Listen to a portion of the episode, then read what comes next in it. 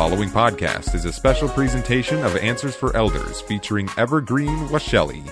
And welcome back to Answers for Elders Radio. I am back here with Dan White from Evergreen Washelli. Dan, um, as we wrap up crossroads and transitions, obviously we will all face the final crossroads, which is when we pass. Um, that is a huge crossroads for families. And obviously, if you haven't pre planned, we talked in our previous segment about, you know, what does that mean? Now we're at the point, what if somebody hasn't, you know, pre planned? Um, what can families do? And what is, what is the process? Well, the process can can vary depending on mm-hmm. where it is that you happen to pass. Mm-hmm. Mm-hmm. If you are at home and it is truly an accident, or you just natural causes, go natural or, causes, yeah. and no doctor or no hospice is involved, then certainly you're going to call 911. Okay. They will come and make a determination if they need to have further investigation or take you to sure. a hospital. Sure. Uh, once uh, that's been ascertained, then you need to contact a funeral home mm-hmm, because mm-hmm. here in the state of Washington, a body is required to be uh, transported and picked up by a funeral uh, by a funeral home. Mm-hmm. Uh, then what happens is you're you are brought into our care if you chose Evergreen Washelli. Mm-hmm. You would come. We would put you in temporary preservation, and uh, while you're there, we would contact the family okay. to schedule for an an arrangement is okay. what it's called. So, mm-hmm. as you said, we talk we call it at need, at time of need mm-hmm. is is what it is as opposed to pre planning.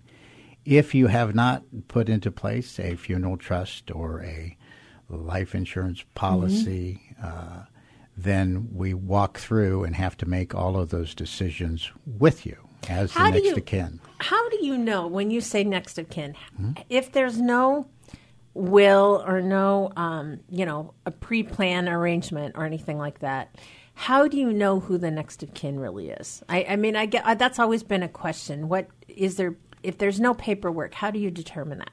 Well, if if the person who is is coming in, mm-hmm. uh, they state that they are the next of kin, then of course then we, we will ask okay. them to show us some sort of proof to say that yeah this is my father and if certainly if there are multiple children that mm-hmm. show up or, mm-hmm. or multiple family members, then then we rely on the family to pretty much to attest. And I can only imagine in that situation, if you don't know what father needed, there's going to be a lot of differences of opinion with fa- with kids. There is, there is a, an awful lot of differences of opinion, and especially and emotional processes that everybody's dealing with. I'm sure. Yes, and so it can go from very loving if the children, if they are here representing mm-hmm. a parent, and mm-hmm. uh, the the and the spouse is not there, uh, then it comes to the point of if they all get along together, decisions are made quickly. Mm-hmm. If they don't, they can create some very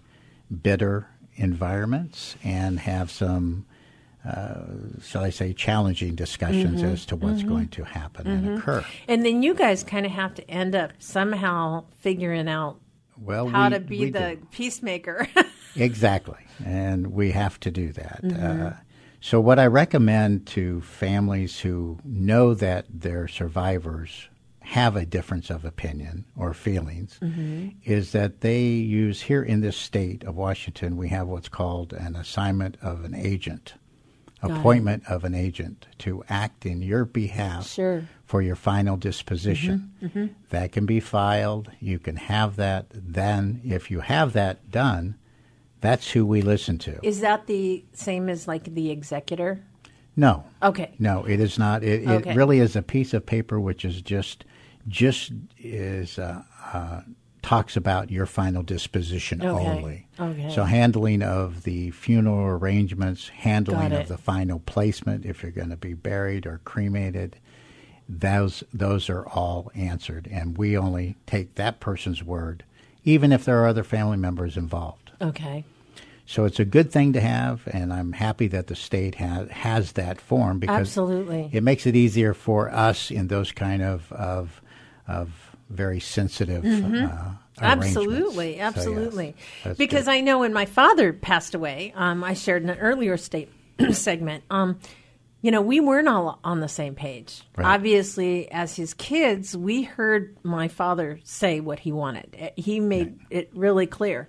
The problem is he didn't follow through on it. well, at the end of the day, um, his wife was the one that had the final decision for obvious reasons, and so you know it always nagged at me, and that that you know he didn't get his final wish, I, you know, but it is what it is, It you know. is, but you, you really didn't have any, any No, say. no, and no. She was the the next of kin and being the spouse, and she is Correct. the one who was able to do that. Yes. Correct, correct.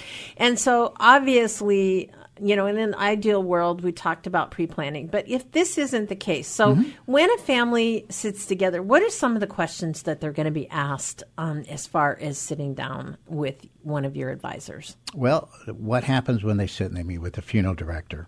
One of the main jobs that, that the funeral director will do will be to gather information to complete the death certificate. Okay. The death certificate has two parts. There's the upper part, which is filled out by the funeral director. The bottom part is actually filled out by the doctor to determine the cause of death. Mm-hmm. We, as a funeral home, cannot move forward until we have that filed Sure. and uh, then we can move ahead with the final disposition, whether it's going to be a burial or whether it's a cremation. Mm-hmm. But the things that need to be addressed uh, is will there be a service? Mm-hmm.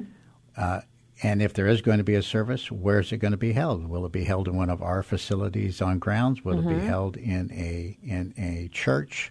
Will it be held at graveside? Wow. So yeah. they have those if it's a burial.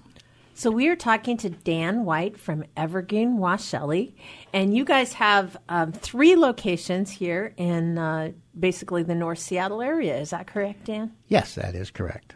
We we have three. We have one on Aurora Avenue at one one one one one. That's five ones. Aurora Avenue North. It's in the Northgate area, and that's our cemetery that's actually been around since 1884. Yeah, you were on national news over Memorial Day. Long time. So there we Yeah. are. Yeah. so we have that. We also have a another cemetery up in Brier, mm-hmm. and that's called Abbey View Memorial Park. Mm-hmm. And then we have a standalone funeral home in Bothell, and that's Lifetime Celebrations because it really is all about celebrating one's life. Sure. And so, Sure. not just marking the death is what the old funerals used to be. Sure, sure. So, yes. That's important. So, Dan, obviously we have a few minutes left. So, Yeah. you're going to be sitting with the family, and we talked a little bit about now um, the first options, right? Then what happens, obviously? well, then you also need to determine if you're going to have a viewing. Got it. Okay, and if you are having a viewing in which public will be attending, Mm-hmm. then embalming is required. Got it. So that's the only time in a viewing situation that the embalming really is required. Unless you're going to do cosmetizing, then we require embalming What is well. cosmetizing? Makeup Got it. and such, and so the people that we use as our makeup uh, and applying to the face, they want to make sure that the embalming has occurred. Right. Well, that to makes to total that. sense. Yeah. and to be able to. Yeah. So those are the decisions there. Um, lots of other decisions: choice of casket, if you're cremated, choice of Mm-hmm. urns, where your final placement's going to be, family, who's coming in, where are you holding a celebration. When you really Mm-hmm. Where the location's going to be. where the location's going to be, there's a Now, do you oftentimes at that time, do you, if husband passes away, it's probably a good idea at that time to plan for the wife as well if they want to be together. It doesn't that make sense? Correct. Uh, Okay. and and you know, sometimes the wife they will want to do that at the time of need, but sometimes uh, the grieving process is is quite yet. intense, and it's Yeah. Mm-hmm. just not not the right time. But it certainly does spark in in us that Mm-hmm. it is the right time, especially since we've just experienced a death, and we don't want that to happen for our survivors. Sure, sure.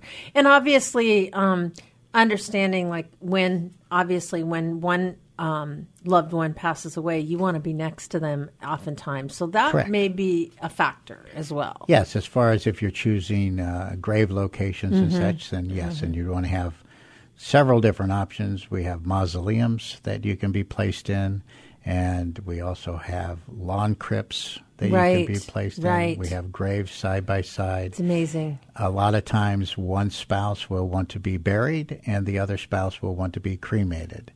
So you can Yeah. do that, and and we we do that all the time. I've Sure. had I've had for one couple, the husband passed, and he was cremated. Mm-hmm. He's currently at home with his his Mm-hmm. wife, but her instructions are such that when she dies and passes. His urn is to be placed into her casket, and then they will be placed into the mausoleum together. Wow, that's So, really yes. good. You can't do the reverse, though. No, I was going to say that's not so easy. That's that not so doesn't easy. happen. No. So Dan, um, you know, as far as that goes, what I guess at the at the end of the day, what kind of advice do you have for families if they haven't pre-planned? Um, you know, what is what is your words of wisdom? Words of wisdom would be, again, to do it uh, because it's as important as you buying home in, homeowners Mm-hmm. insurance, automobile insurance.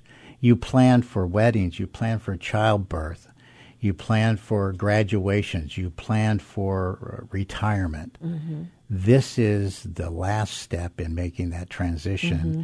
And don't leave it to anybody else. Absolutely. Do it yourself. Absolutely. Because it'll give you great peace of mind knowing that your loved ones don't have to be faced with problems and decisions that they may not have the answers Mm-hmm. to. and just just overall just a, a sense of peace of mind Yes. that you we started out to you know the last segment with Yes. it goes right back to that you know it's been a perfect way to end our series on crossroads and dan i'm just so thrilled to have you on the show how do we reach you Best way to reach me is through my cell phone, and that's 425 241 2853. Or you can reach me at Washelli uh, through my email, dwhite at washelli.com. And please, I will help anyone and answer any questions. yes please reach out and call dan and take care of that now so thanks again for having being on the show today It's been a pleasure, Suzanne. Thank you. This has been a special presentation of Answers for Elders featuring Evergreen Washelli. For more information about Evergreen Washelli, their website is washelli.com. That's W A S H E L L I dot com. It's time to rethink, renew, and reimagine retirement. Hey, everybody, Jared Sebesta here, host of Retire Repurposed. Now, this podcast is about the non financial parts of retirement, which many times can be even more challenging than the financial. We believe retirement is not the end, rather, the beginning of what could be the most impactful, purposeful, and fulfilling season of a person's life. So don't retire, become repurposed. To listen now, search Retire Repurposed on your favorite podcast platform, Senior Resource, or Life Audio.